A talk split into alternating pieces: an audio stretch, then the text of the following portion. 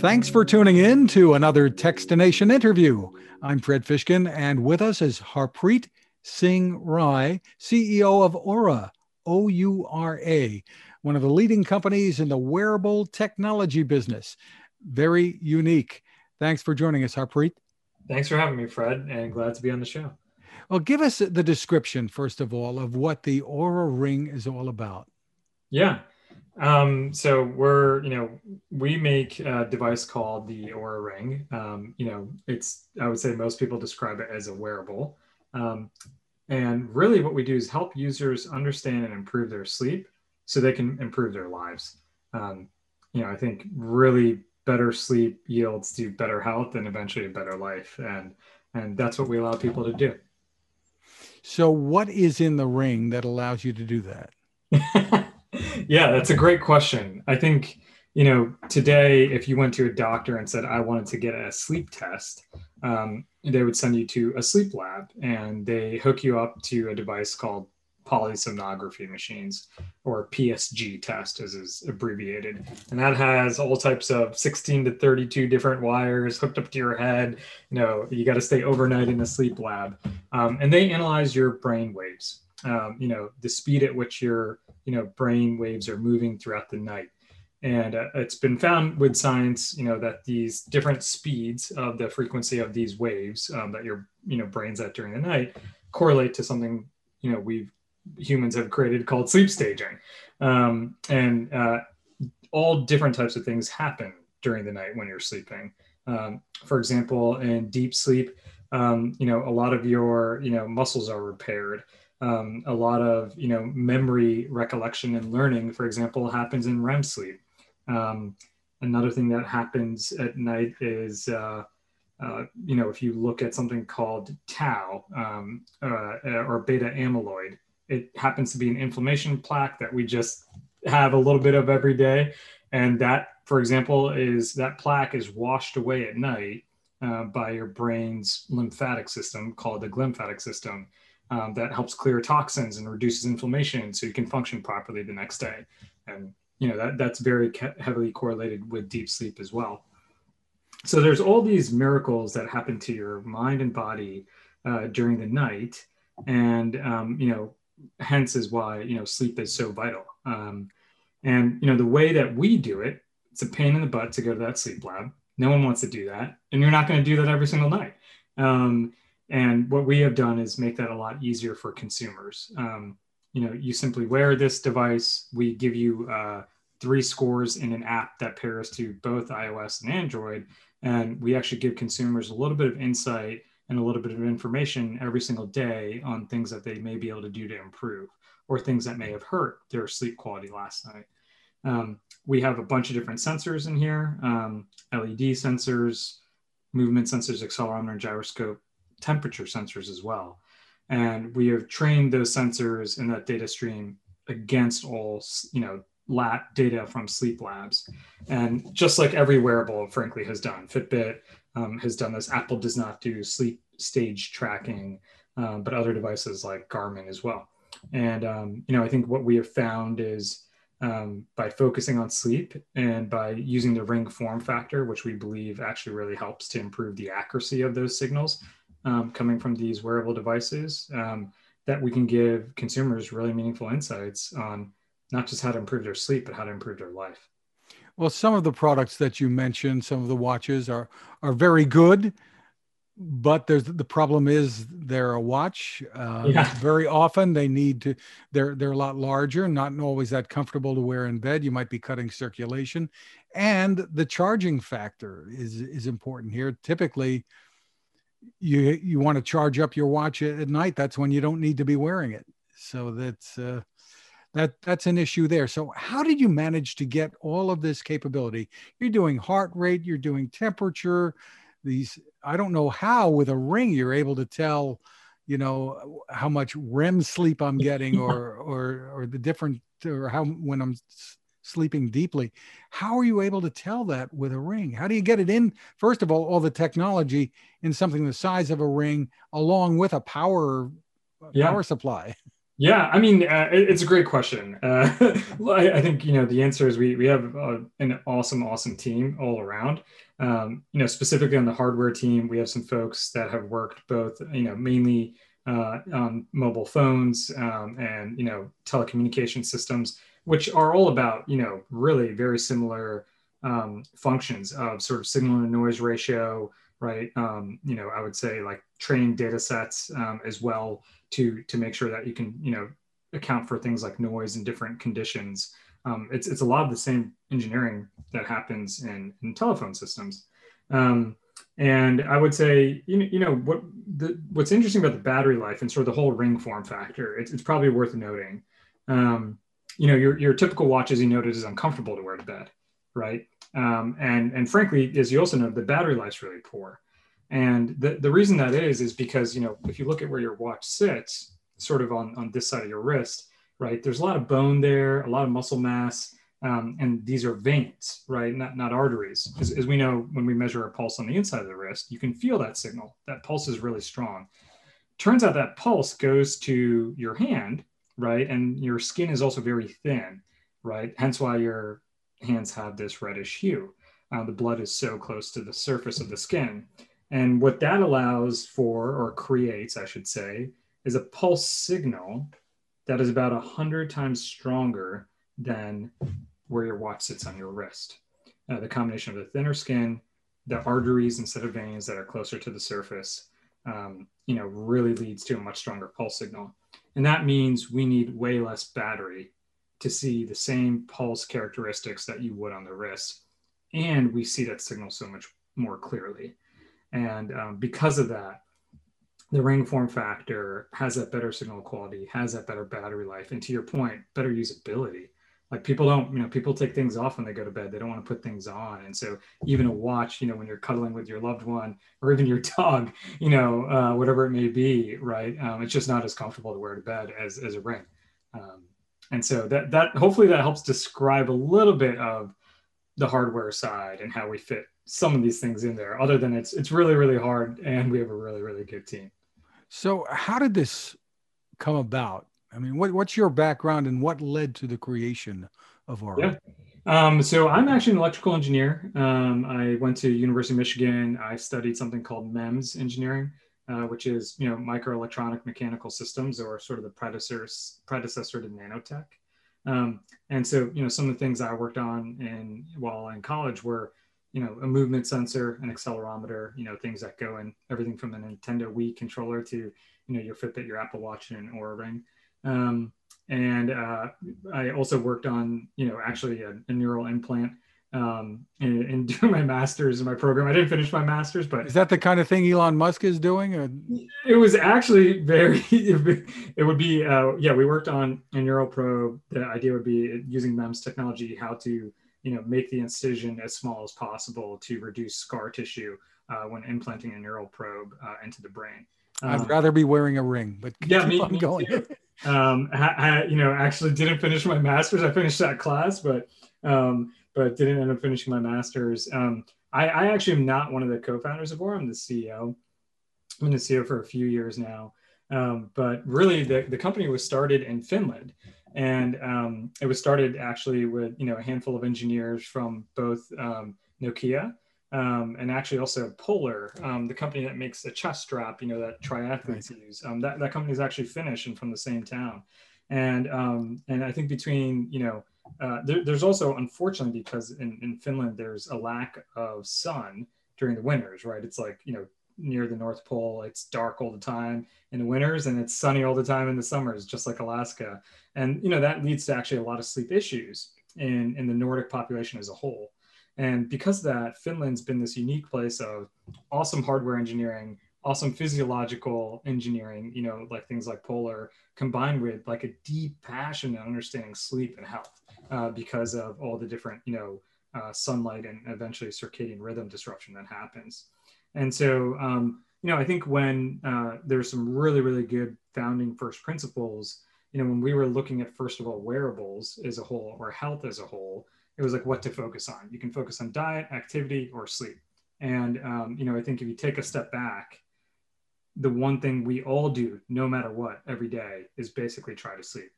Only 10% of Americans, or at least pre-COVID, um, you know, would work out in a given day.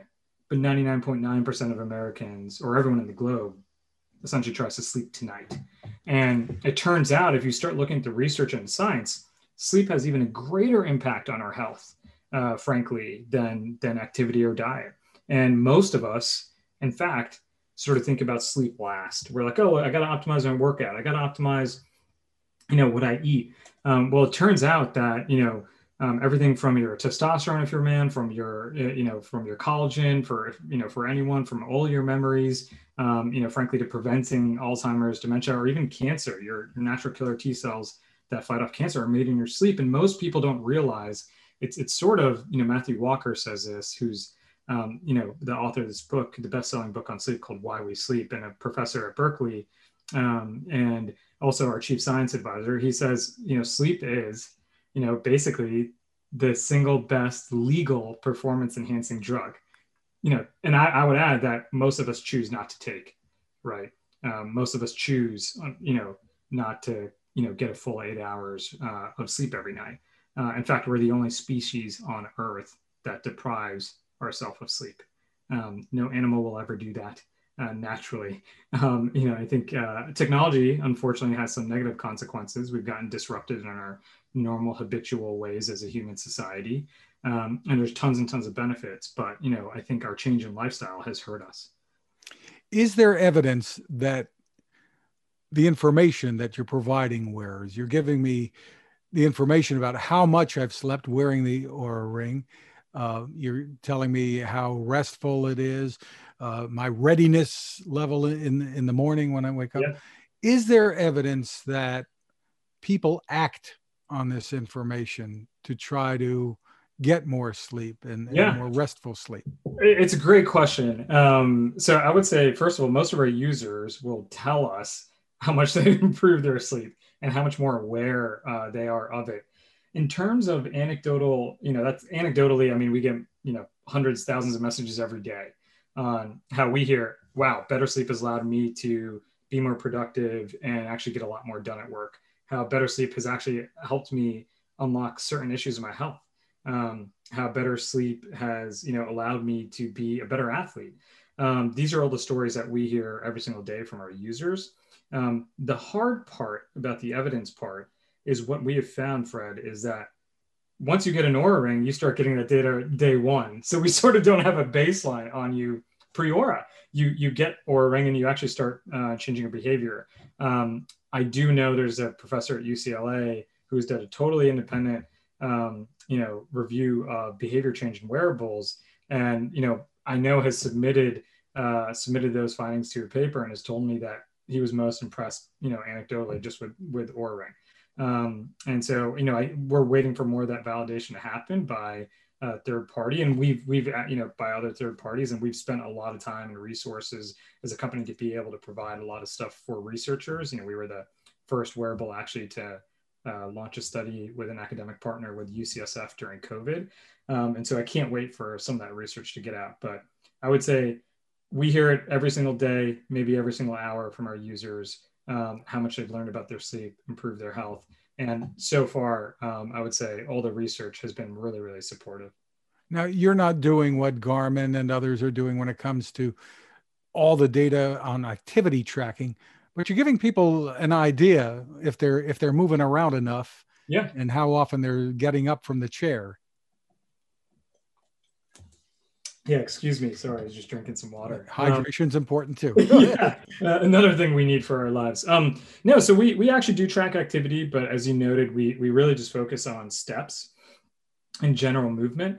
Um, we um, we do give people reminders and set activity goals. Actually, you'll notice that your activity goal in your app every day changes based on how well your sleep and your readiness score is. So days you have higher readiness, you're going to have a higher activity goal, and we actually do give guidance, you know, to to people there. Um, and I think you know we haven't focused on providing sort of heart rate information during your workout. Um, that's definitely something that we'll do more of in the future. But what we have seen with professional athletes, and we partner with the NBA, the UFC, NASCAR, Red Bull Racing, Seattle Mariners, a, a bunch of different college sports as well, um, a couple, you know, uh, Formula One teams, um, we found that actually athletes, what the S&C coaches, the pros are doing is looking at that recovery data and then using that to actually see how hard should I work out today. Um, and so I think it gets in this idea of actually preventative versus reactive. Um, like looking at your heart rate in the moment is oftentimes too late. You know, what are you going to do? You're going to slow down your workout or you're going to try to push yourself harder. We can already tell you that. And our users actually find out how hard to train just by looking at their sleep and recovery data. We have actually started to do a lot more in activity. So now in Oura Ring, you can actually, you know, either use HealthKit or, you know, Google Fit for Android wearers.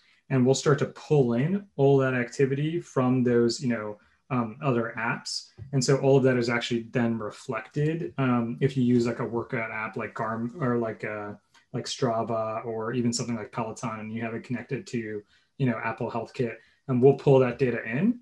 And we've actually started now to use that data to suggest to users, um, you know, automatically with a with a machine learning model, like, hey, did you just go for a walk or a run, um, or were you just strength training? Because we've we can now actually we've trained it with enough data to start to identify those activities so you know we are giving people more guidance on activity but i would i would actually note that really the key use case is if you sleep better if you recover better we'll give you a harder activity target the next day um, and that really helps people understand how hard they should push themselves each day physically well, you mentioned the partnership uh, with the NBA and and other pro athletes and this ties in with COVID, eh, which yeah. you also made mention of. So tell me what's happened. I mean, the, the, over the last year, when it comes to Oura and this whole idea of helping with the pandemic. Yeah, look, I think um, so. We have three, you know, for your listeners, right? We have three that that don't probably notice. We have three scores in the app we have this main score called readiness that you know fred you were describing before and we were all comparing our readiness scores before we started this started the recording um, and we have a sleep score and we have an activity score um, within that readiness score we have a couple physiological signals from your body um, that happen to have and fluctuate quite a bit uh, when you're getting sick um, so you know is your heart rate elevated is your heart rate variability which is a sign of stress changing or or decreasing um, is your temperature. We're actually, you know, been the only wearable to have temperature sensors in our device since day one. Um, you know, Apple Watches don't have temperature sensors in them, and even Fitbit didn't before COVID, and, and now others are starting to implement that. Um, and, and we also see respiration rate. And so, what happens in the readiness score, what we've found every single year during flu season is users reach out to us and they say, hey, all of a sudden my readiness score, Fred, you were, you were talking about your 95 earlier, my readiness score has dropped to 50 or 40 or 30 or 60, whatever it may be. And I noticed that my body temperature was elevated a degree, or my respiratory rate was up 20%, or my heart rate, you know, was up, you know, to 10 beats higher than normal per night. And so we've seen that behavior every year during flu season and we've sort of always joked that you know people can tell that they're getting sick from the data before they even feel symptoms. Well i think those stories took on a whole new meaning. Um, and those user you know that user feedback took on a whole new meaning during during covid. So when you know covid hit um, you know us as a company like every company was trying to figure out what can we do to help. And um, you know we felt like we knew that we have a little bit richer data sets on some of these things like heart rate, heart rate variability, respiratory rate, and temperature being the key one that other wearables don't. We got to study this, you know, and if we can actually see if people are getting sick before they feel symptoms, wow, you know, we can alert people to sort of, you know, stay home, stop the spread, you know, take it easy. Um, and we felt like actually, you know, partnering with a research institution like UCSF, who we've already done studies with before you know couldn't nothing could be better. And and frankly i think ucsf had the researchers there had the really bright idea that we should get these rings to as many frontline healthcare workers as we could. They're going to be in the covid you know wards. They're going to be the ones most exposed. And so that's what we did. We kicked off um, a research study. Where the first were able to do it during covid you know 3000 frontline healthcare workers across the country a bunch of different hospitals. Um, you know we donated rings to and uh, they enrolled in the study and, and then we opened that to our whole user base. And we eventually had over 70,000 users enroll in their study and contribute their data. And you know, the early findings actually were published in a journal um, uh, in, in an open medical journal at the end of December. And what they basically showed was, um, you know, we took the first 50 positive COVID cases.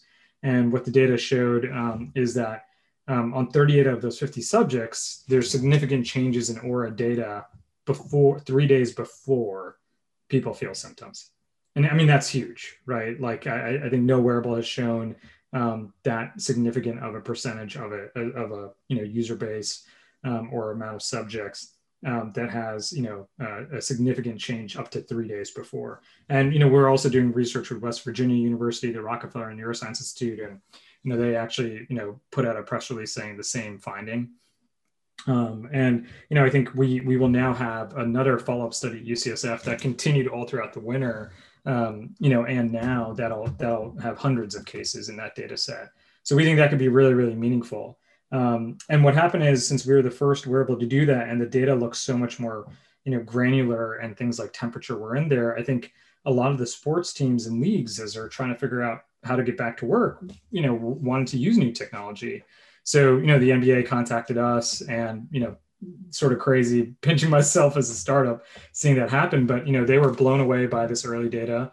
Um, they were trying to figure out how to re you know reopen the nba in a bubble. And you know we were able to partner with them and get you know thousands of Oura rings to you know the the bubble in florida uh, when they did that. And the same thing with you know ufc um, and the same thing with you know nascar and many other sports leagues and teams. But that that all came out of the research um, that that we were doing with ucsf and one of one of the great things about it too, the the Oura Ring is the battery life on it four or five days that you just put it uh, for while you're watching TV or something, put it on a charger for 90 minutes or so, and and you're good for another five days, something like that, and then you can still be wearing it when you sleep or and when you're active during the day. So that that's that's a big plus, and and one of the reasons why I think a lot of people wearing other fitness wearables kind of fall by the wayside sometimes is the need to keep it charged. And when do i take it off? When do i put it on? That kind of thing. You've you've really uh, come a long way in solving that that kind of problem whether it's for seniors or, or others. So yeah. no i think usability you know i think often we forget that like making you know any change for people is hard right? Trying something new is hard. Stepping on the scale every morning is something new that people who are trying to lose weight have to remember to do if they really want to track it.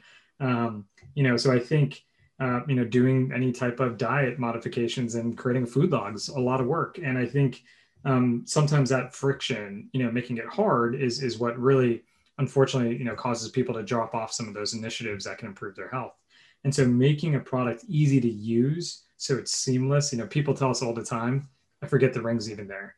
And and we love that because you know we we think that means like oh wow it's really integrated in their life. It's not annoying. It's not an you know obtrusive thing. You don't have to charge a battery every single day um, like you do on an apple watch. And so i think yeah that usability is is just huge. And it's fine in the shower or in the pool right? yeah waterproof. Yeah you can dive with it. So. Terrific. So any thoughts about where you want to take this from here? Are there other new capabilities new things you want to do yeah. I mean, I think the whole industry is going from something I describe as, you know, wearables 1.0 to wearables 2.0. I think wearables 1.0 was, you know, basic sensors and things like steps, right? You know, uh, credit, you know, where credits due, you know, Fitbit was a pioneer here, right? They took an accelerometer, a, a movement sensor, and they moved it from sort of a, you know, pedometer step tracker that you used to wear around your belt to a really easy to use form factor like a watch, right?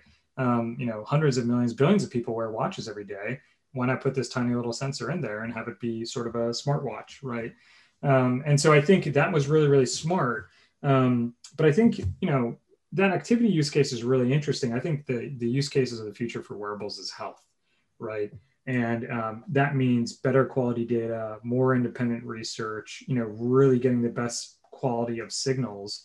Um, and, and we've seen all types of wearables starting to attack this. I think Apple's been a pioneer here in their work on cardiovascular disease, in particular AFib. Um, right, it affects two percent of the population. Um, most people don't know or when an AFib event is happening. I think the Apple Watch is fascinating technology for that. Um, you know, I think uh, we just did a lot of work around illness, and you know, it's not just unfortunately, you know, the, the 500,000 people that have passed in the US this year, obviously that's, that's insane. That's tragic. Right. Um, but almost every year, nearly 50,000 people pass away in the US because of flu related, um, you know, complications. And, and frankly, it doesn't have to be that way. We know it's human to human contact and we know it mainly happens in the workplace. Um, so imagine a future where if it looks like you may be getting sick even before you feel symptoms, you're alerted so you can keep your coworkers and your loved ones safe. Um, you know, I think sleep apnea is really interesting. Um, I think even Samsung is doing some work in Korea with blood pressure um, and using the Samsung Galaxy Gear Watch. So I think we're evolving from steps and something that's sort of novel. It's helpful, right? But into broader, longer term health, you know, healthcare and, and, and these these healthcare issues. Does that mean you look beyond the ring or just what, what does that no, mean? I, I actually think the ring is, in fact, um, the best place to do all of those things. That same quality of, of you know data quality and the pulse signal um, that allows us to see actually those variations, um, whether it's sleep apnea, hypertension, or AFib, actually at a more granular level than the other wearables. Um, now those companies are way bigger, um, right? You know, Fitbit just got purchased by Google for I forget over two billion dollars. You know, Apple's a trillion dollar company. You know, even now Amazon is getting into the wearable game, and even rumors this week on Facebook, um, and and that seemed really really credible. Um, and so I think um, what we feel like the advantage is actually all that hard work we did to get all these sensors in a, a location on your finger um, that has a much better signal quality than your wrist. And uh, I think for all these healthcare applications in the future, we'll, we're actually going to be able to do them a little bit better and more accurate uh, than the other wearables. And I think, um, you know, we look to double down on those efforts this year and the following years and, and helping, you know, humanity understand their health. Will you need new devices or is it strictly a, a coding thing with the app to be able to take the data you're already creating with the ring? Yeah, I think, look, we, we constantly are always um, pushing on the software side um, you know, I think people may say, oh, that's a wearable company, um, you know, or a hardware company. Like people thought of Fitbit. I, I completely disagree. We're, we're, you know, we're a health data company. Um, we're really a health company. And, and so data and, and software, I totally believe in machine learning. The future is AI um, and data science. And uh, I think, you know, we've done more and more in the app experience to launch some of those features. Tracking activity um, having that automatically be detected on what workout you may have just done. You know that's all done in software. It's all been software enhancements. We'll definitely always look to make new hardware investments and you know new sensor technology as it comes out. But i think the you know most of what we can do is going to be done really on the software side. Well terrific. So the the price is about $300 299 for the for the most part but you have Correct. some different models out there yeah, we have um, our basic rings and colors start at 299 and some of our premium finishes like uh, gold and a, and a stealth black ring, more of a matte black ring, are 399 You know, I think um, you know the Apple watches sort of start at $400 um, for the newest model, and so I think um, you know consumers are willing to you know really pay. In fact, they're frustrated because uh, they can't understand their health, and so I think as a startup, you know, it is differentiated technology. It does cost us more to make, um, you know, a custom device on the finger, you know, and and do a lot of that sort of, you know, by hand. Um, so I think, um, you know, we we want to make it more accessible over time uh, to everyone. Um, that's part of our goals. Um, but you know, I think also at the same time, it's there's a real cost to differentiated technology. Well, the website is ouraring.com, O U R A ring.com. Congratulations on the innovations. Harpreet Singh Rai, thank you for taking the time with us. Thank you, Fred. I appreciate it. Now, this. It takes a lot of listening to build a better radio, and that's just what the folks at C. Crane have done. Bob Crane and his crew, nestled among the rivers and tallest trees in the world in Fortuna, California, have made a habit of listening to their customers and that's just what they've done in building the CC Skywave SSB, the Swiss Army knife of portable radios. For everyday listening to AM or FM in the yard or patio or on the nightstand without having to drain a mobile phone battery, it's a great companion. But it is also a companion equipped for NOAA weather information and alerts that can be life saving. You can listen to FEMA and Coast Guard transmissions too Beyond all of that, you can tune into shortwave signals from around the world. It's compact, easy to take with you, and built to last. The CC Skywave SSB. Click on the link at Techstination.com.